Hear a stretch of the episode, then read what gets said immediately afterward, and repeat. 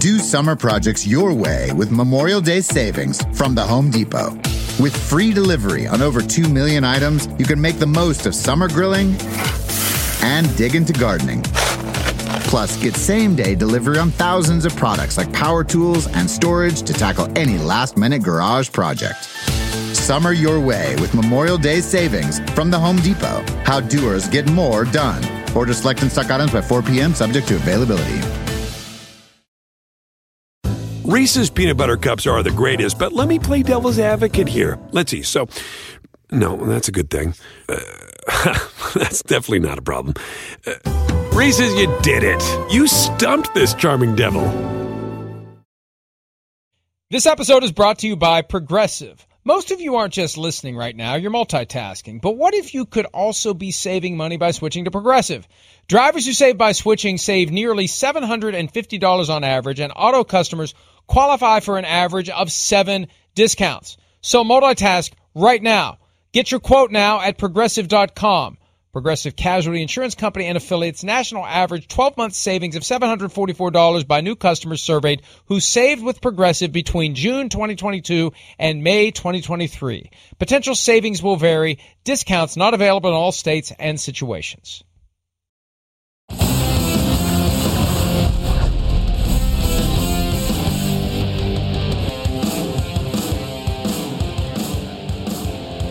So on Sunday, Dan Patrick asked me, tell me about this new show of yours.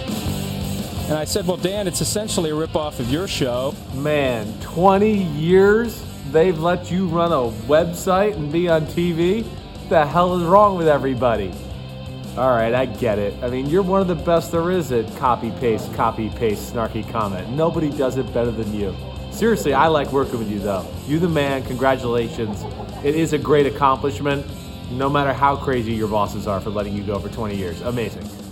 Amazing. Hey, Florio. Chris Canty here checking in. I know Sims' back has got to be tired from carrying you all football season. But in all seriousness, I wanted to congratulate you on twenty years of P F T. As a Vikings fan, you better enjoy the celebration because you could go another twenty years and they still won't win a Super Bowl. uh, that's great. That's great. Well done. Thank you very much, Chris Sims and Chris Canty. And he's right. And, and and it's fitting, Mike Golick. I got into this business. You know, we all, at some point growing up, we fell in love with the N F L. Not generally. You had a team that you loved. And I grew up a big Vikings fan in Steelers country, and that was a challenge in and of itself. It was fitting the night before the twentieth anniversary of the website that my passion caused me to create, that the Vikings would do what the Vikings have pretty much done for my entire life, which is ultimately find a way to fail. Good morning, and welcome to P F T Live. And Mike got to call a game. You got to witness the failure last night. Yeah, it was uh, it was pretty special being in that stadium to watch Minnesota go down in flames in that one. But first, congrats to you. twenty years. I mean, it's like one of those things when I know when I was a kid in the backyard, I hoped to play professional football, and I was fortunate enough to do it.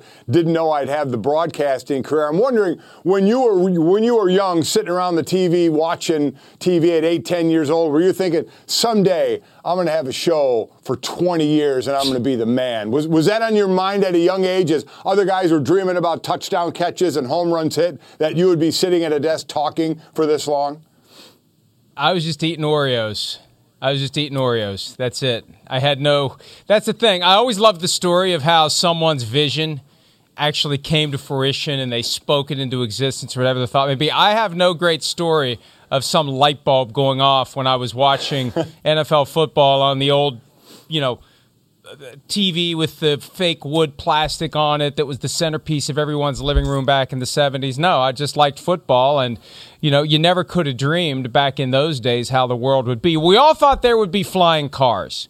We did not think that there would be Al Gore's invention, the internet, that would revolutionize the way people communicate, the way people can comment, It it leveled the playing field, Mike. I said this last night. It completely leveled the playing field. The rise of the internet. You can be anywhere in the world. You can live anywhere. There are no barriers. There are no boundaries. I didn't have to move to New York. I didn't have to move to some other major city. I didn't have to.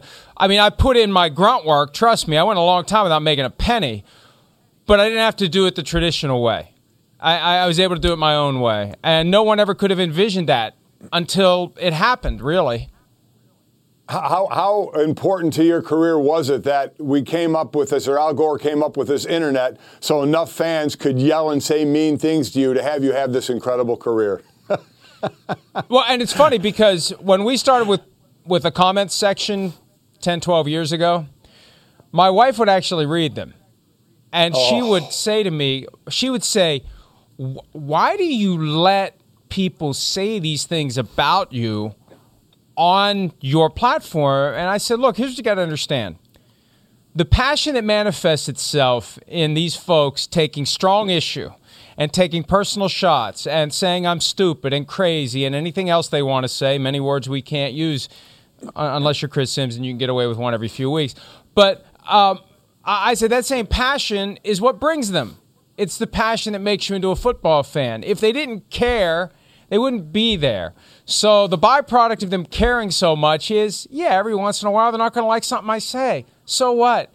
Life goes on, and and and and we have this platform, and we have to deal with it. And so once she realized that and agreed to not read the comments, everything was fine. But but that's uh, you know that's yeah. how it goes. People people want to express themselves, and this is given uh, you know the the entire internet experience is given. Giving people a way to express themselves like nothing ever before did. Yeah, the, the, the wrong thing is for the spouse to read the comments. That's exactly right. You yeah. just got to say, just just don't read them, don't answer them. This is just how it works. And you talk about that that fan emotion. Boy, was it evident last night as the Viking fans were booing their team when they went off the field at halftime and when they went off the field at the end of the game. Well, and, hey, look, the Vikings fans have every right to feel that way. I made a point last night on Twitter that the Vikings are never going to be good enough to win a Super Bowl, and they're never going to be bad enough to blow everything up and start over. It's purple purgatory. That's where this team is. It's nine and eight, eight and nine, ten and seven, get to the playoffs every second or third year, every other year, whatever the case may be, maybe win a playoff game, but ultimately never be a Final Four team. Well, they were in twenty seventeen, but that was the aberration. But, you know, Mike, and, and this is the cynic in me coming out, but the cynic in me is one of the reasons why the platform rise to the level that it did. Or rose. I don't know. Conjugation's not my strong suit anymore.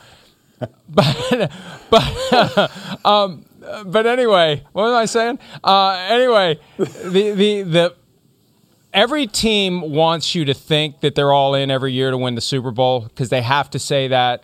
Because if they don't say that, nobody's coming to the games. Nobody's coming to buy the stuff. Nobody's engaged.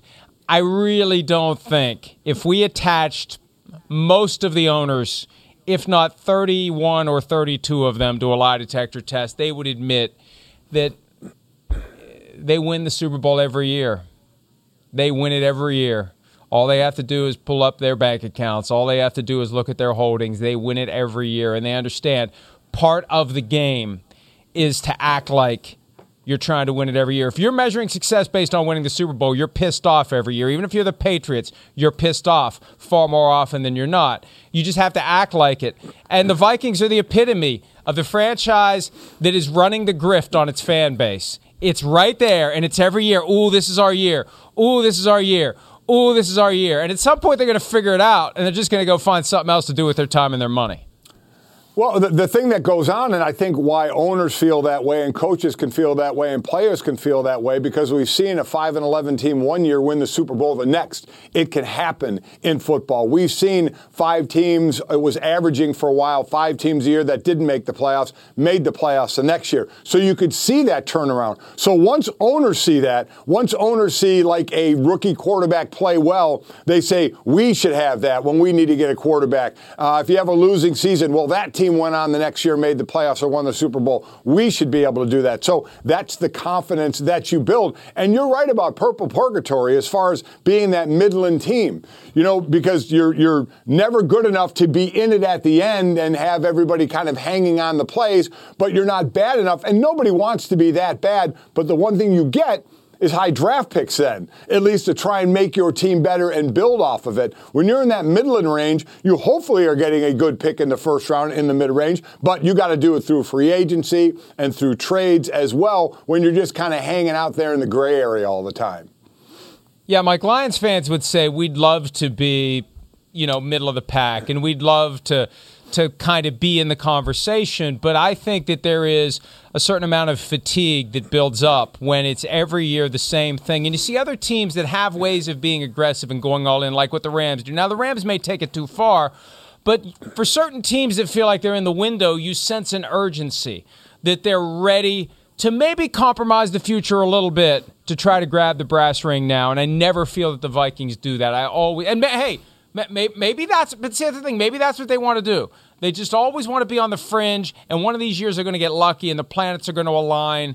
But every year there's always going to be a team that is the product of things working out in a great way, and they're going to be dominant, and you're not going to be able to compete with them because they have gone all in, like the Buccaneers have done the past couple of years, or like the Rams do.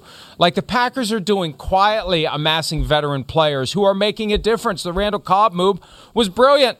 It helped them win the game the other night against the Cardinals, but the Vikings are just kind of doing the dog paddle. And uh, at some point, the dog paddle's not good enough. Let's hear from Mike Zimmer, who I don't think was happy with any of the various mm. strokes that were ultimately displayed by the Vikings last night. Here he is. What are the challenges of going against a backup quarterback when maybe you didn't have a tremendous amount of film on Cooper Rush? We had a lot of film on him. We had a lot of film on him. How do you feel you guys did against him? Not good enough. Like uh, Adam just said, if you're not frustrated, there's something wrong with you. You know, you shouldn't be a player, should be a coach if you're not frustrated. How do you take that frustration now at this point and turn it? You've got some big games coming up. There needs to be some time to think about it and kind of figure out what we need to do from here because, um, you know, this was a tough loss tonight. Indeed, it was. Two weeks to get ready for it, and they went against a backup quarterback, and they knew. It did not take a genius to read the tea leaves that were coming out last week about who was going to play and who wasn't going to play. Jerry Jones was doing the best he could to play the role of Carnival Barker and make it look like Dak Prescott was going to play because that's the game every year that goes up against the World Series. And I appreciate, I said it last week, Jerry, thank you for doing what you can to bump up our rating on N B C for Sunday night, but it was clearly pointing by Thursday to Cooper Rush. And that's what they got. And they, they, they shouldn't have needed a ton of preparation to face Cooper Rush. The problem was the Minnesota offense, two hundred seventy-eight yards total. They got outgained four nineteen to two seventy-eight. Mike, it should have been worse than twenty to sixteen. Well, with, without question, it should have been worse. Again, they had the lead at halftime, but they botched the end of the second quarter so badly, their fans booed them going off the field with the lead. I mean, it was it was tough to watch at the end of the half, and then as we'll get into, the end of the game, two timeouts in a row by Mike Zimmer, costing them an, an important five yards. But you know, Xavier Woods, who was a Cowboy and is now with the Minnesota Vikings, actually caused two turnovers uh, last night. He he actually he he said he tweeted out, "We didn't watch much tape, a couple of clips on Cooper Rush. We were preparing for four or watching four." And I know people may say, why do you, how can you not prepare? And then my thought is, there's not much tape to watch on Cooper Rush. It's not like you had this, unless you want to go back to college where the guy had like forty-nine straight starts, and I'm sure you look at some of that, but there just wasn't a ton, of, certainly, of N F L tape to be looking at. So I, I kind of get it. And player, you're right. During that week, you had to know you were going to get Cooper Rush. And and quite honestly, Minnesota defensively was doing well. They knew the Cowboys were going to want to run the ball, to control the ball, to help protect uh, their, their backup quarterback. And they held the Cowboys under one hundred yards rushing, a team that was, I believe, first or second in the league running the ball. So they were doing a nice job there. But I'm not going to lie, Mike, this was an ugly game. If I were to tell you one team was one for thirteen on third down conversions and the other team was seven for fourteen, I think people would naturally assume, well, the backup quarterback had to be the one for thirteen. Wrong. It was a Minnesota offense that was one for thirteen on third downs against a defense in Dallas that only had eleven sacks coming into the game and had a very low pressure rate, I think like twenty-six percent coming into the game. So they weren't putting a lot of pressure on the quarterback. They did a pretty good job of that last night, but that was a bit of a head scratcher. It, it was it was an ugly game all around, eighteen total penalties for one hundred fifty-three yards,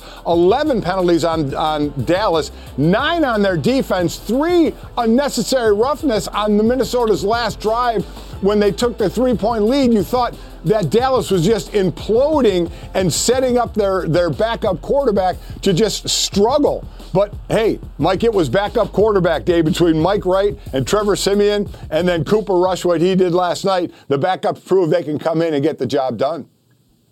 This Vikings formula, and I, I saw it coming last night, they're going to take the lead late, they're going to blow the lead late, and then they're going to try to pull a rabbit out of their butts to win the game. It worked against Detroit. It worked against Carolina. Same formula last night, and it and it just didn't work last night. And one of the reasons it didn't work, it should have been a tie, sixteen sixteen, not twenty to sixteen. You mentioned the two consecutive timeouts by Mike Zimmer. I was starting to wonder when he was going to use them. You know, you can't bank them for next right. week. We see coaches do that sometimes. And then he used the one at the right time and then forgot that he used it and used another one later. And this is such a stupid rule. You're not allowed to use two straight timeouts, so they're supposed to ignore when you try to call the second one. But if they screw up two, you lose the timeout and you get penalized five yards. I, I just, it's just bizarre. It really is. But multiple mistakes were made there by both the officials and by Zimmer. And, you know, this is something I've learned from Tony Dungy over the years. On game day, the head coach really doesn't have that many responsibilities. Really doesn't. And, you know, if you're so caught up in running the defense that you lose sight of the big picture stuff, and this is shades of when Jason Garrett was the offensive coordinator of the Cowboys, if you can't do the micro and the macro, if you can't do what play are we going to call next, you get so caught up in what you're doing on the side of the ball in which you're an expert that you forget the things you need to be doing as the head coach, like managing the timeouts, remembering that you've already taken a timeout before this snap and not taking another one.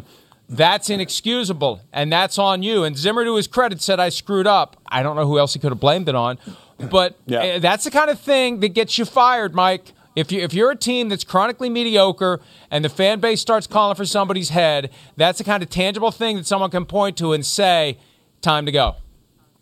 Uh, listen, I mean, that they had this game. Uh, Dallas had a two-minute drill at the end of the half that went nowhere and actually gave Minnesota a chance to do something at the end of the half, and, and they, they screwed that up. And then here you are with two fifty-one to go and a lead in this game, a three-point lead with a backup quarterback uh, in Cooper Rush, and eight plays later and two minutes later, they go down and they score a touchdown. Now, listen, Cooper Rush started out early, you know, we can really dissect this thing. Started out very shaky, but some of the routes changed. They went to a little more spot routes, throw it to a spot than a moving target, and that picked up in the second half. But I'll say this, while Cooper Rush played well, and he's going to get a lot of backslaps, no doubt about it, your big-time players have to come up with big-time plays. And on that last drive, it was Amari Cooper, you know, over Brashawn Breeland, who had really great coverage. The ball gets tipped in the air, and he gets a thirty-three-yard reception. It's third and sixteen, and then we get the two timeouts in a row. Now all of a sudden it's third and eleven. You throw a, a short pass to Zeke Elliott. Really, it's a safe play. You didn't want to make Cooper try and throw it to the end zone. It's a safe play, mainly thinking you're just going to kick a chippy and tie this game up. But Zeke Elliott busts through two tacklers, not once, but twice, and gets the eleven yards. Now, if it was third and sixteen, he may not have got all of that, but they got the extra five yards because of the two timeouts that was called. And then Amari Cooper over Cameron Dantzler, you just, that was one of Cooper Rush's best throws. He had a great throw to Wilson down the middle for a seventy-three-yard touchdown right on the money. But that high point that Amari Cooper had, a five-yarder, that touchdown was an incredible play. And then the end of that game for Minnesota, they had no timeouts because they, they had burned them all, and it was just just ugly, the drive that they tried to have to try and win that game.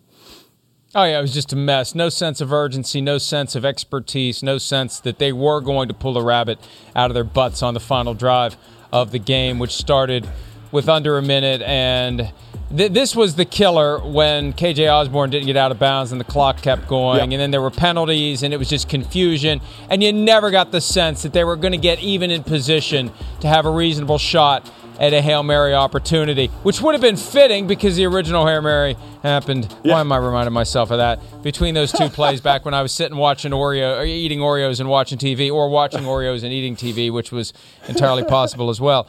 Yeah, the, the Amari Cooper catch that sparked that drive that put the Cowboys ahead, that was shades of Chris Dishman and Antonio Freeman, the he yeah. did what catch from the Packers-Vikings game in two thousand. Al Michaels was on the call uh, that, that allowed the Packers to win an overtime game and frankly cost the Vikings the one seed that year. That was one of the years that they were good enough to almost get to a Super Bowl but didn't quite get there because they got blown out by the Giants, but they would have been the one seed. But Breeland pops the ball up and you see it ricocheting around and you just, just you have that sense like, oh, you assume it's incomplete, and it's like, what yep. what happened there? And that that was that yeah, it's one of those moments, Mike, that gives a team life. It gives a team a kick in the ass and it starts to develop confidence. And there's that Zeke Elliott run you mentioned. That's just one guy wants it and the other yep. guys don't. That's what it is, right? You have moments like that on a football field where one guy wants it and everyone who's out there whose job it is to tackle him doesn't want it the way he does. I, I, I was amazed at that. I was amazed. I understood the play completely. At the, don't don't ruin the chance for a tie. Safe play. Get it to one of your guys with a short pass so you're not really trying to stretch anything, and see what he does. Yeah, and, and you're right. Him just straight ahead through through two tacklers. I mean, that was I, I was stunned at that. And you're right. That's just a whole lot of want to. There's there's technique, there's execution, and then there's want to. And that was just want to to try and once once he broke through the first two just to get to those sticks, and he was able to do that. So, like I said, I, I thought a good job by Kellen Moore in the second half. I thought the routes changed. He had he really had trouble, Cooper Rush, especially early on. There was pressure in his face, and he got a little jittery in the pocket. And when he had to throw to moving targets, there was a struggle. But there were the there were the curl routes, there were the comeback routes where he was throwing to a spot in the second half, and he really started to take off there. And I think he really built confidence uh, there as well. And then I, it, it seemed like Dallas was going to give this thing away, Mike, on Minnesota's drive to take the lead. As I said, nine of their eleven penalties were on defense. And on that drive, there were three unnecessary roughness penalties, two on Randy Gregory. That was just like, what, what are you doing? You're handing Minnesota a, a, maybe a touchdown or if nothing else, an easy three points, which turned out to be right at the end. They at least bowed up and made Minnesota kick a field goal to only go up three. Then that led to the Cooper Rush and the, and the Cowboy drive that started with two fifty-one to go. But the Cowboys really got undisciplined there on that last drive, but then bowed up just well enough to at least force a field goal out of it. We have been spending a lot of our time bashing the Vikings for what they did wrong. We need to spend some time praising the Cowboys, or Vince, the Cowboys fan, who sends me profane emails all the time because he's he, he isn't happy with how we cover his team. We'll give the Cowboys some credit now. Let's hear from Cooper Rush, the guy who got the start, the guy that we knew was going to get the start, but he got it and he made the most of it. Here's a little bit from him.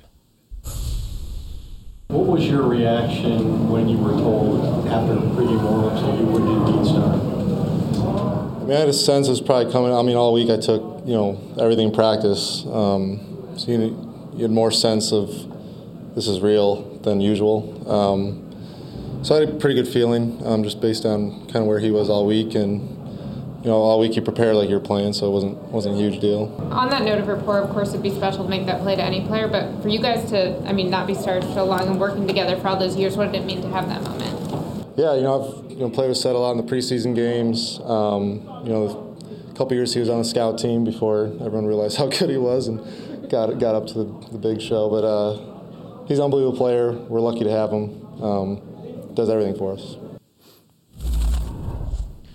Yeah, you you mentioned it, Mike. It was the day of the backup quarterback, from Cooper Rush to Mike White to Trevor Siemian. They all came in and got it done. And uh, kudos to Cooper Rush, three hundred twenty-five passing yards against a good Vikings defense. I don't know how good that Vikings defense is anymore. You know, we build a narrative and we don't want to change it. That Vikings defense isn't very good. And when you're a head coach who is a defensive specialist, that's another ingredient that results in, at some point, between now and the Monday after the end of the regular season, you're not there anymore. So, you know, you, you look at what Minnesota did and going into the game plan. Okay, you have a backup quarterback, so what do you do? You're going against one of the top rushing teams in the league, so stop their run. Easy to say, but then you try and execute it. And as I said, they did. Dallas had seventy-eight yards rushing in this game, so that was, from the Minnesota side, that's what they wanted to do, force the passing from a backup quarterback. You came into this weekend tied with Chicago for the lead in sacks, with twenty-one sacks and a very high pressure rate with just four down linemen. They did have three sacks last night, but you do give up yards passing the ball. And in the second half, that's where Cooper Rush started to take over here, and you do have to give a lot of credit to him, the receivers, both Cooper Uh, and, and Lamb were over one hundred yards because, again, they slowed down the running game. But, of course, Dallas will keep running it because what it did is it helped the play action. You know, they always have the running threat. Again, part of the, the Kellen Moore game plan, which I thought was really, really good, is, and, and not like, you know, it's a big secret here, they love to run the ball, and it sets up the play action. We we, we see more of, of a, a play action right or play action left and that half boot. Take half the field out, have a short, medium, and long route. We see it more and more. And it's great to be used with inexperienced quarterbacks. It takes half the field away, but it gives them quick options. And a couple times Cooper Rush saw he didn't have an option and just took off. So it was, it was, it was an, it, I guess, a performance that I would expect initially out of a backup quarterback. He looked uncomfortable, and they tried to throw short, early passes to help him,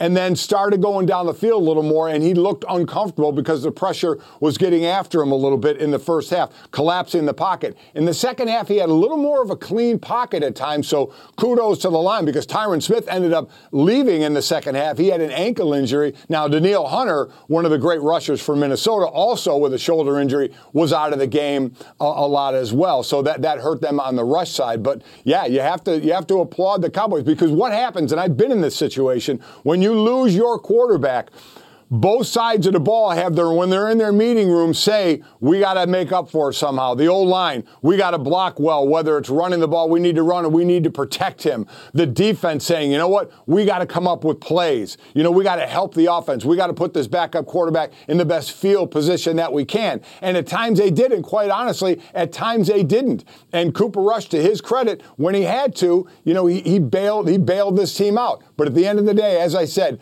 you expect the great players to make the great plays, and that was Cooper and Zeke Elliott when they needed those big plays. And when you when you think about one hundred eighty-four passing yards for one quarterback and three twenty-five for the other, you would assume it would have been Cousins with the three twenty-five, but he had one eighty-four. Adam Thielen had seventy-eight yards. Justin Jefferson had twenty-one. Meanwhile, both Amari Cooper and CeeDee Lamb were over one hundred, even though Cedric Wilson took up a seventy-three-yard chunk yeah. with that long touchdown.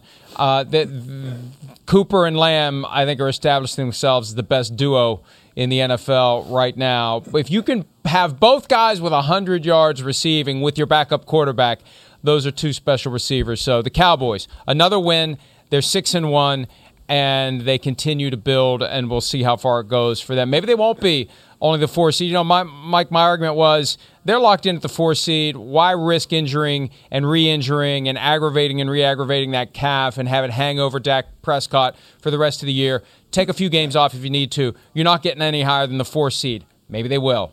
Maybe maybe, maybe yep. they will, right? Maybe they will. And one of the reasons maybe they will, the team they lost to is now behind them in the standings, and we'll pivot to the Tampa Bay Buccaneers now. Mike, uh, let's let's before we get into this game, let's hear from Tom Brady, because that pretty much tells us everything we need to know about what happened yesterday to the defending Super Bowl champions. Tough game, um, good team, but we didn't obviously play the way we're capable, and I got to play better, so bad throws. bad throws. Yeah, I just threw it to the wrong guy, so I had Mike open. Cost us a game. I got to not throw interceptions. That's the key. Tom, last year you guys went into the bye week on a downturn and lost three out of four, and were able to kind of use this time off to bounce back. Is, is there a key to this team doing the same and coming back different? Yeah, I mean, we, we'll, we got a lot of fighters, so going in there, battle back. Try to do better next week. Mike, what was so jarring about yesterday's game, we hadn't seen one like that from Brady this year, and we just kind of assumed that that the the progression of his time in Tampa had kind of worked all that out, and those games were over where he was going to have the head scratchers. But yesterday was a head scratcher. Well, it was a head scratcher, and, and I think You know, we, we, we spent all this time praising Brady, which which we should. He deserves that. And, and we have to understand, you know, at times he's going to make mistakes. And we've seen him make mistakes certainly against New Orleans before. The fumble there, kind of the double pump fumble that he had. You know, got he knows he's got to hang on to that ball. That last interception, hell, he's been around long enough. He wears the hat of responsibility when, when he knows he shouldn't have done it. You know, the first interception, a guy take, falls off his coverage uh, and, and, and breaks on the breaks on this ball and picks it up. The second one, you know, again, he did. It's too deep zone, and P J. Williams just makes a great break on the ball, and he did have Evans open. He just can't make that throw. It's a mistake. But again, you're putting, even with his mistakes, you're playing a team where they lost their starting quarterback in Jameis Winston, and a backup had to come in. Now, albeit a backup who started a number of games in the N F L, in Trevor Siemian, that should be advantage Bucks. And they were not able to take advantage of it. You just, when Brady has to have a drive and have a score, we're just so accustomed to him getting it done. Anytime a team goes ahead, you go, uh-oh, there's time on the clock for Peyton Manning, for Aaron Rodgers, for Drew Brees, for Tom Brady. And you just assume that he's going to take the team down. And you know what you find out every now and then? One of the greatest to, to ever do it is, is human. He makes mistakes, and he made a mistake there. And so I don't think we can take much more away from that, because he's not going to play a perfect game. Throws four more touchdowns, though. The guy's still unbelievable at what he does. But every now and then you make a mistake. And he stood right up there and said, threw it to the wrong guy. Sometimes, you know, it's Occam's razor, Mike. It's just as simple as that. I threw it to the wrong guy. I had an open guy, and I didn't throw it to him. And they go into their bye week with a loss, just like they did last year. They lost to the Chiefs at home to, to enter a late bye, and they didn't lose another game after that. four and oh to finish the regular season, then obviously four and oh in the postseason. And, uh, that, hey, we know what Brady will do. He'll internalize it, he'll get upset, and he'll try to figure out a way to get past it. But there is something about these Saints. You saw the graphic up there, twenty and four against everyone else, mm-hmm. one and three against the Saints. Now, he's one and oh in the Saints game that matters, the postseason last year. But that is just jarring when you look at that. Eight touchdowns and seven interceptions against the Saints. He did have four yesterday, which is impressive because, yeah. you know what? He quietly set the record all time for most four-touchdown games. He and Drew Brees were tied at ninety-seven. Brady has a, I don't think he cares. But but he got that no. yesterday with his four touchdown passes. But, uh, yeah, they got some work to do, and they'll have a rematch with the Saints coming up later this year. And uh, it would be uh, smart if they could win it. They got two two games back-to-back, Week fourteen, Week fifteen. Bills and Saints at home. Those are going to be important games now for a team that, you know, it's just amazing how quickly that aura, no, I don't want to say of invincibility, but but just special. You know, there's a handful of teams that feel special. And one game, one little pinprick on the balloon changes everything. So here, here's the thing, you know, with we look at two teams, look at the Super Bowl teams last year. People are genuinely concerned about Kansas City and like, can they flip the switch? They think they can because we've seen them be down in games and come back.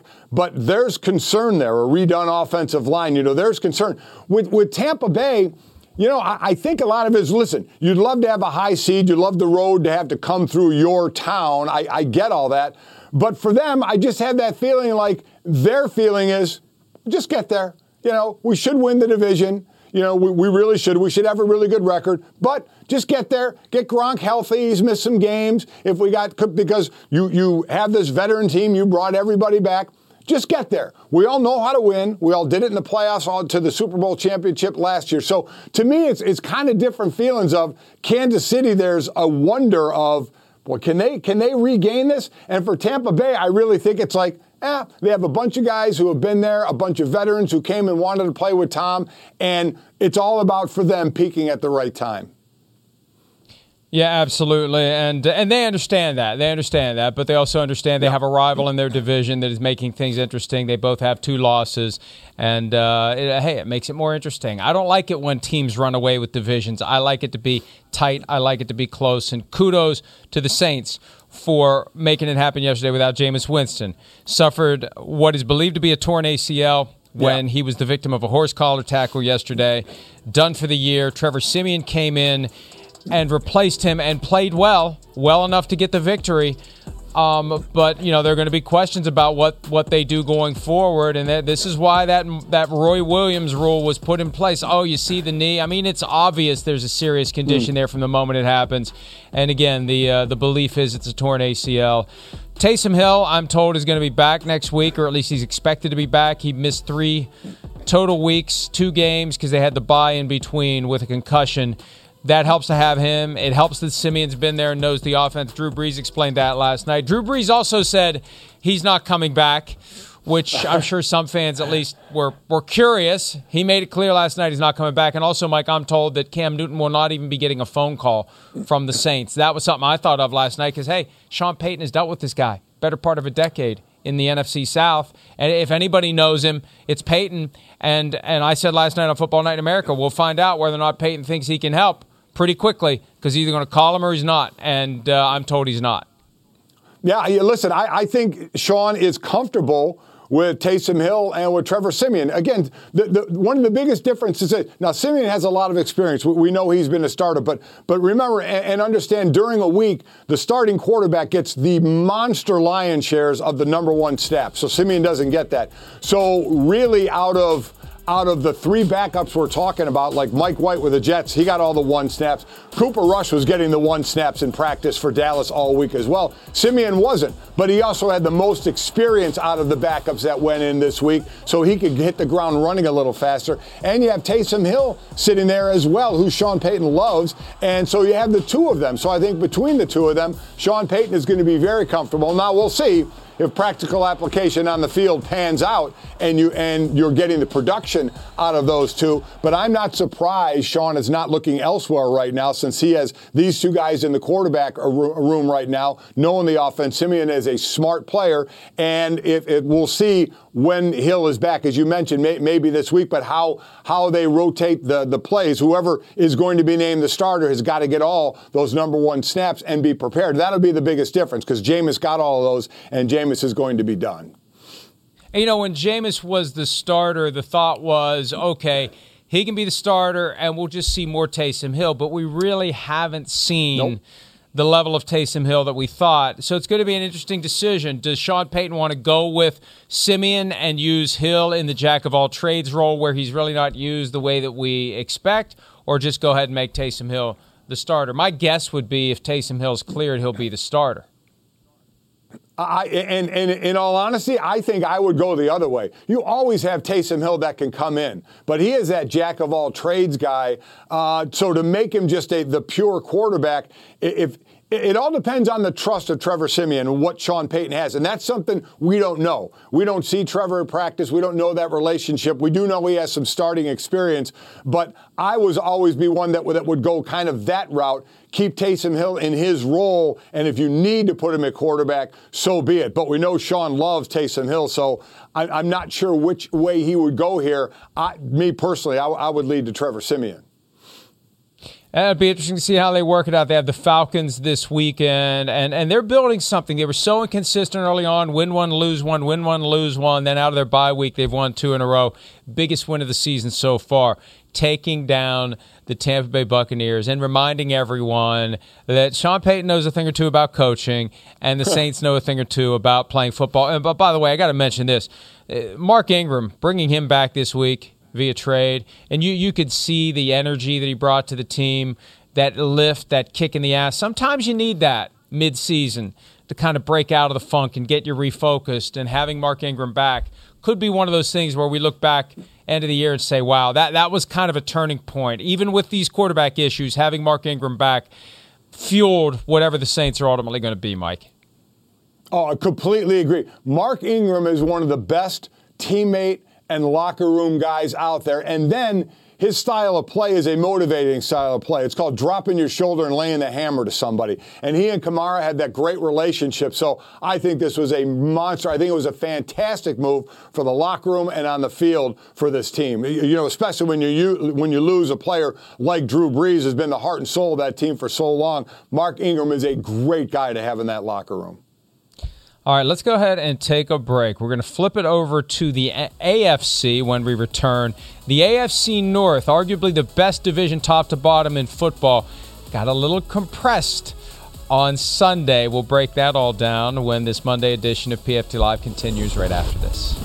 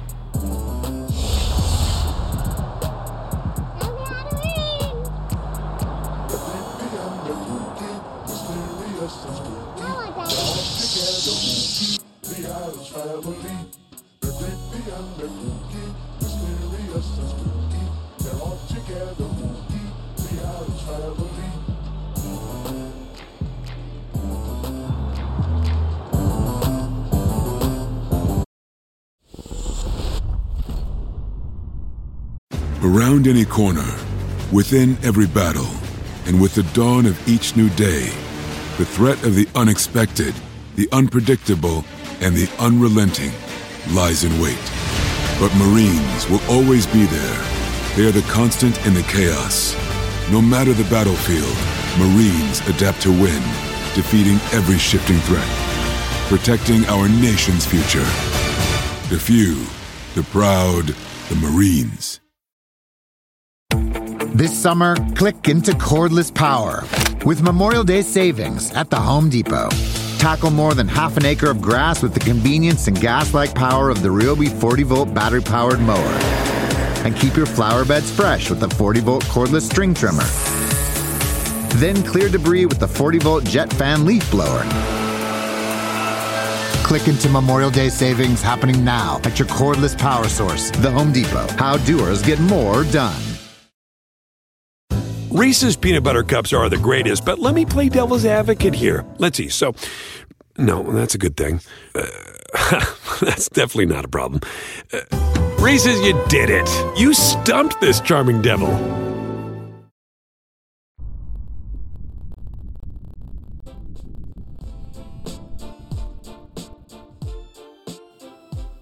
All right. Pittsburgh Steelers getting it done defensively in Cleveland. A toughness and intensity that Mike Tomlin, I don't think, simply hinted at on Tuesday when he got asked about the U S C job. It was obvious. He's salty. He's focused. And and I, I said this last week, Mike, I have a feeling he just wasn't that way on Tuesday at the press conference. He was that way all week. They had two weeks to get ready for this game, this opportunity to settle the score with the Browns from the playoffs of last year, and really complete this early season turnaround from one and three to four and three, and now we got to take this team seriously. We had them buried in September, and they are very much alive in November. Oh, there is no question that they are. I, I listen, I love Mike Tomlin. I am a fan of Mike Tomlin. He's like one of those one of those dads that can get his point across with a stare. And and his talk about the U S C job was just fantastic. But he gives you that look that that you just – You know, I, I remember covering games when I when I was done and, and covering like a, uh, a Giants game and Bill Parcells a post and, and game conference. He would just kind of give you that kind of quizzical look, like, "Are you serious with that stupid question?" Mike Tomlin gives you a look like you're going to swallow your heart and you shouldn't talk anymore. Uh, and, and the players love him. He's so well respected, and you, there's just an era of toughness around him that exuded through the team. And you're right, this was a team I had said early on, they don't score enough points to be a threat in the A F C, but they do have a tough defense. Well, the offense is coming coming alive a little better. They're still not an unbelievable juggernaut on offense, but when the defense can do what they're doing, it's going to keep them in games. And now this division is unbelievably tight. It's going to it's going to be the most competitive division there is in all the N F L, and Pittsburgh has put themselves right back into it. And Pittsburgh had to do it the hard way thanks to a fake field goal that went awry oh. and caused their kicker to be out for the remainder of the game. And, you know, Mike, this is a point that Tony Dungy made yesterday, uh, and, and, and it's an important one. Roughing the passer, it gets called based on who the passer is, doesn't it? Because if that's a real quarterback, that's a flag. And that's a fresh set of downs, and maybe it's a touchdown. But there you see the, the helmet contact, throwing him to the ground. He's concussed. He's out for the game. He's got the same protections in that moment that any quarterback would have. But since he's not a quarterback, they aren't as quick to grab the flag as they do when somebody breathes on the quarterback the wrong way and they throw the flag. So two things. First, you're exactly right. I, you know, referees are human as well. And when they see it being a quarterback, they are more apt to, you know, throw the flag first and worry later. But I will say, in the context of whether it was a quarterback or not, and I know in today's world they call it, I would not have called that roughing the passer. You get a step. It used to be more than that. They've taken that away. There was no more than a step, and he shoved him with his hands. It wasn't like he drove his helmet into him and he landed on him. You got to still be able to have some effect on somebody. So I wouldn't have called it even if it was Tom Brady. But to your point, it absolutely would have gotten called, I think, if it was a normal quarterback. You heard the referee say after the game, we didn't think it rose to the level of rough, roughing the passer. Well, we have seen, and I saw it yesterday in my game, a, a call on roughing the passer, which was one of the worst roughing the passer calls I've ever seen in my life. So this one, compared to the one I saw last night, that one on Boswell should have had the defender jailed uh, the, the way sometimes they call them. But in my opinion, Mike, overall, I would not. I do not think that was roughing the kicker, roughing the passer, roughing whoever with the hit. But man, did Boswell get launched in that. And then, unfortunately, his head hit the ground when he hit the ground. And that was a shame because you're going with no kicker the entire second half. And and here's the reality. When you're six two and one eighty-five, that's what's going to happen to you when an N F L defensive yeah. lineman shoves you. Uh, it's not yeah. going to happen to a guy who's six five and two thirty. You're six two, you're one eighty-five. You're going to get thrown around like a kite uh, on, on a day like that when you take a hit like that. But I still see us some helmet contact up top. Just the force that we have seen that the results drive the flag. And if it looks yeah. like... Yes. Right? If it just looks like it was too big of a hit, the flag comes out. And I think that if it had been a quarterback in a normal play that we saw that kind of hit and that kind of movement and that kind of result, it would have been a flag just because we see I these agree. flags yes. get thrown because, you know, personal foul, playing football, number fifty-six, fifteen yards. That's just, we, you agree, saw that last it, night. But, You're talking about the hit on yes. Kirk Cousins that should not have been roughing the passer. It, it, yeah, yeah. But in the Mike Golick rule book, that was not roughing the the kicker or the passer. But my rule book, I think, is a little different than probably the one that's real. Well, what what happened was because Chris Boswell wasn't available, Steelers had to go for it on fourth down. That led to the play of the game, the go-ahead touchdown. Ben Roethlisberger throwing the fake, the pump oh. underneath, given a little more time for Pat Freiermuth, who had a D B on him, and Freiermuth made a great catch at the back of the end zone, bobbles the ball, gets the feet in, drags the left foot, touchdown. I talked to him about it after the game, and you know, what, I said, "What kind of drills do you do to, you know, be able to do that?" And he said, "Hey, we just work at practice, work extra at practice, all these, you know, back of the end zone, making sure you get your feet in. You see how the body works in unison. It's almost like a one-man band with all the different things you got to do to secure the ball, catch it, tuck it, and then make sure that you have the presence of mind to get that second foot down." Great move by Freiermuth, who's really emerging as an important weapon in that offense as a rookie, Mike. I, I thought it would. You listen. You had, you had the defender and Freiermuth both with hands on one another, so that, that's a no call to keep the flag in the pocket, and I'm glad they did. And then it's just a fight for the ball. And think about. And it's not a subtle difference, it's a big difference. All these guys in college, when they work in practice, what are they working to do? Get one foot in. Now all of a sudden you got to work to get two feet in. So I actually think more and more college players just try and get the two feet in, because there is a definite difference of just making sure you get one down and not worrying about having to drag the toe of the second foot. You don't have to do that in college. You know, it's a reception. But all of a sudden you get to the league and you got to see, you know, the, the, the rubber pellets come up with the toe drag. So what a great job of body control, you know, coming off the defender, bobbling, having the concentration, and getting the foot down. Just, just a monster play. Certainly Cleveland had time after that to get back in the game, as we'll talk about. And, and, and another one, just as Tom Brady stepped up and said, listen, you know, I can't throw that interception, Jarvis Landry. You know, he had a fumble in the game. He had two drops. He said, I, I, he said, I owe my teammates. I, I just can't do that to them. He, he struggled at the end. You know, you made me wonder about the conversations that happen in college football locker rooms and practice fields. At what point a guy realizes, you know what, I probably should start working on getting that second foot right down. I, I, I, I, I, it's probably a good idea for me, junior, senior year. I should probably start thinking about trying to get the second foot down, because that's what I'm going to be doing starting next year. And you're right about Jarvis Landry. He's such a key part of that team. He's the heart and soul of that offense. And yep. we, we take for granted the fact that this is a guy who doesn't make those kinds of mistakes. So when he does, it really is jarring. And this hurts Cleveland, this because we're, we're still trying to figure out who they are and what they are and, and where they're going to be. Four and four through the first eight games is not where we thought this Browns team was going to be. And, you know, they had that very important win on the Thursday night against the Broncos, that they only won it by three points. And it's one of the reasons right. why I thought the Steelers were going to win this game. I'm just thinking the Browns, like in twenty nineteen, we put the bar too high for the Browns, and I think they're, they're still, as an, an organization, Mike, having a hard time operating with the bar that high. Well, listen, we know they did something last year they hadn't done since the eighteen hundreds, so of course everyone's going to get caught up in it. And, and, and I think management and coaching staff, I think they've done a great job in putting pieces together.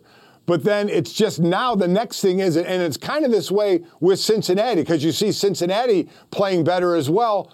But then there's the consistency. Then you see some of the old and you say, oh, you know, that that's why we struggled with this team for so long. They look good at times, and will they stay good? And that's that's when, when you get deep into the playoffs in the Super Bowl, when you get more consistent. And that's the next step for the Cleveland Browns. And we'll talk about the Bengals as well. It's the next step for them, because anything can happen on a Sunday. But that that's what you're looking for. And let's be honest, Baker Mayfield is playing also for a contract. Now listen, that's a fiery guy. He gets drilled on the sideline. He gets up and he's he's trying to rev up the crowd after he runs for a first down. You love his enthusiasm. People just gravitate toward him as a leader of that team as well.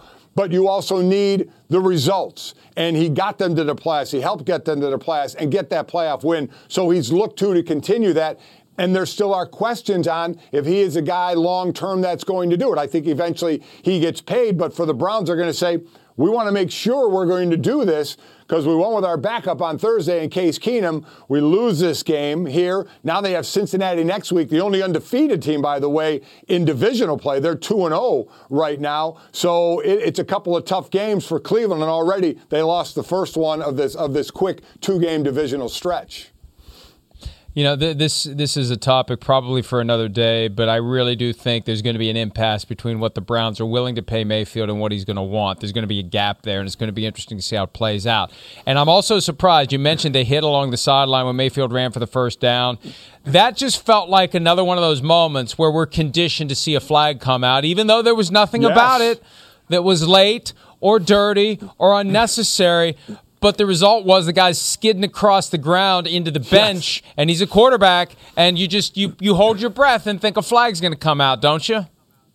Oh, th- Mike, I thought for sure a flag was going to come out. Again, in the Mike Golic rule book, that was not, you know, a late hit at all, and I'm glad to see it wasn't called, because the refs have been conditioned for that. That's why I don't blame the refs a lot. Of I don't know all the conversations going on to if it's a hard hit, if it looks like a bad hit, throw the flag, we'll worry about it after. You know, maybe it now is, hey, let's make sure it fits in what our definition of, of a late hit is, because that wasn't a late hit. That was a absolutely clean hit on Baker Mayfield. But you're right. Again, he's not a large guy. He goes flying through the air and slides all the way to the bench. I thought one hundred percent a flag is coming out. And then when Baker got up, I thought he was running over the defender to try and get in his face. He runs downfield to try and get the fans motivated. I thought that was very cool, but I'm with you. So there were a couple of calls that that we have seen in the past, and we just talked about the, the, the two of them, that there have been flags for, and the flag stayed in the pocket. So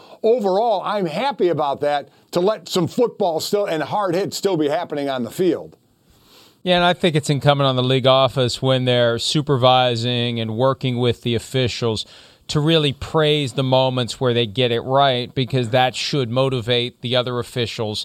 In the heat of the moment when you have to make that decision, flag or no flag, you got to make that decision to do the right thing. You have to really hold up examples like this. There's nothing about this. It's just football, and it's a big hit, and big hits happen, but there was nothing illegal, nothing late, nothing improper. He was a runner at that point, right? And uh, it just, you know, he he got he got uh, uh, thrown through the air as a result of the force of the hit. Nothing wrong with that. No limit on how much force you can apply to a clean legal hit in the N F L yet, Mike. No, listen, I agree. And, and he's trying to get yards. He's trying to get the first down. You know, and a lot of times people will say, well, you could see he was running to, to running out of bounds, but he was going for the first down. He's on the field. He's live game. That's just the way it works. You should be allowed to hit him. And we've seen in the past where flags have come out. And, and, and at times, Mike, unfortunately, it makes a defense gun shy. And then all you need is one time for the quarterback to look like he's running out of bounds and to make that little juke and keep gaining more yards down the field. And then the defense would be like, well, what the hell are we supposed to do? You don't want us to hit him when he's running out of bounds, so we hold off, and then they try and get extra yards. Can't be that way. You're on the field, you're fair game to get hit. And and we've seen that where they do the little okey doke at the sideline and pick up yep. another five, ten yards because the defenders pull up because they're afraid that if they get too close to the right. quarterback, they're going to get flagged. So it's good that, that the officials are starting to realize number six is no different than number thirty-four in that instance. And if he's running the ball, he can get hit cleanly and he can get hit hard, and it doesn't matter if it's a quarterback who chooses to do it. Cincinnati Bengals, you mentioned them. They lost yesterday as well. And one of the big reasons why, Mike White playing in place of the injured Zach Wilson, only the second quarterback in league history to have four hundred or more rush, uh, passing yards in his debut. Cam Newton was the other one in two thousand eleven. Let's have a look and a listen at the celebration that happened in the Jets locker room after they pulled off the thirty-four thirty-one victory. But listen, guys, y'all fought your asses off. That was awesome. That was absolutely awesome. I just got one freaking game ball. four hundred five yards passing, three touchdowns.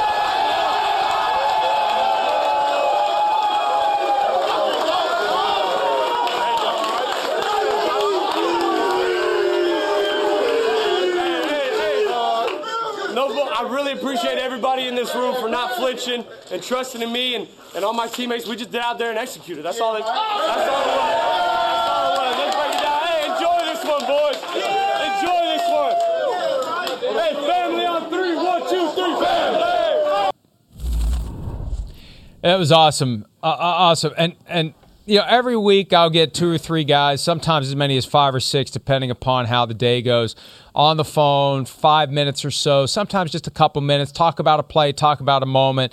And, you know, for a lot of guys, they've been there and they've done that, and they, they they understand you have a good game, you make a good play, you get pulled in a bunch of different directions, and, you know, it's just checking boxes until I go get on the plane or drive to my house. Mike White, he loved everything about it. He was in that moment. I, I think we talked for ten minutes, uh, and so many different details and nuances about, you know, getting ready to play in that game and and understanding the moment and embracing it and believing in the game plan that showed that the team believed in him. They didn't make it run heavy. He said early on the Bengals, he thought, were surprised that they were so aggressive throwing the ball, that they just assumed they'd try to boost Mike White with run game instead of having him throw. He was eleven for eleven to start things off. But, but it really was something, Mike. And th- this guy's been hanging around for a few years. He was a Cowboys draft pick, and I just love to see the diligence, the effort, the perseverance pay off in that moment. You know, he said at one point, he heard the crowd chanting, and he said to Josh Johnson, the backup quarterback, "What are they chanting? Are they chanting my name?" I said, "Yeah, yeah." They're chanting your name. So what a day for Mike White. Listen, I love these stories. As a former tenth round draft pick, yes, kids, there was a time when the draft was more than seven rounds. I was a tenth rounder. My my son, Mike, was an undrafted free agent. I'm a, I'm a rooter for the guys that you don't know or, or don't think or maybe aren't supposed to make it. Now, it was a fifth round pick in eighteen out of Western Kentucky to Dallas, but I would imagine Google got a workout last week when Zach Wilson got hurt, and all of a sudden the announcer said Mike White's in the game, and there was a collective, who? You know, nobody knew who the back, except for Jet fans, who the backup quarterback was. And remember, there was there was that kind of, wow, is Robert Saleh really going into the season without a veteran backup, at least a veteran in that quarterback room? You know, it's a guy who, who hasn't had a lot of playing time at all. It went in with the rookie Zach Wilson. And wow, I mean, what what an incredible job that he did. And I, certainly what helps is he got the whole week. He is the starter now with Zach Wilson being out. So the, the game plan is, is made around him. He's in those meetings. He's part of the making of the game plan. So that definitely helps. But he had to go out and execute. And to execute for over four hundred yards. What was the last four hundred yard passer? What, Vinny in two thousand, Testaverde, I think, for the Jets? I mean, uh, r- ridiculous what he was able to do. Certainly help from the t- defense, uh, getting their first interception of the year uh, with, with Shaq Lawson getting it to set up the touchdown. And then the old Philly special that he ends up catching the two-point conversion as well does Mike White. All that being said, you know, this is a team down thirty-one to twenty in the fourth quarter with a backup quarterback and a, basically a high-flying offense with Burrow and those receivers, especially Jamar Chase. You're thinking, no way the Jets are coming back. And here they are getting the lead up thirty-four thirty-one. But even though Joe Burrow is young, uh, Mike, there was still over three minutes to go, and you think, all right, well, he's got time to at least get him in the field goal position, if not get a touchdown. They end up having a punt and never get the ball back again. So what a great team effort. But I'm with you. I love, love stories like this when an unknown like Mike White gets his chance to do something and he comes through. You mentioned the two-point play. They call that one to reverse pass to Q. He's the Q, and he told me that the ball was in the air forever. And all I'm thinking is, don't drop it, don't drop it. He knew a defender was coming, and that helped him lock in and make the catch. And that was something to put them up by by uh, uh, three points. And then when they're trying to kill the clock, Mike, and uh, I, I I have a feeling that th- you're not going to like this topic, that you're going to have some strong opinions on it, that penalty on Mike Hilton, lowering the helmet to initiate contact, when Ty Johnson, the running back, did the same thing. They both lowered their helmets, and the flag was only called on the defensive player. And Craig Rolstad, the referee, did a pool report afterward. He was a little salty. He's defensive. Hey, I'm not here to tell you what, what uh, you have to do to avoid a penalty in that position. I mean, it's always been a bad rule. They slipped it in the back door at the league meetings in twenty eighteen. This is all about, I believe, this is another one of the rules they put in place to make the game safer this, so they can get to eighteen regular season games. This is a nonsensical rule that is inconsistently enforced. And when it's enforced in a moment like that, Mike, that's when people think the fix is in. I, I am her, her, horrific call. To me, and, and you said it, the inconsistency of the call. How about the, the offensive player dropping it?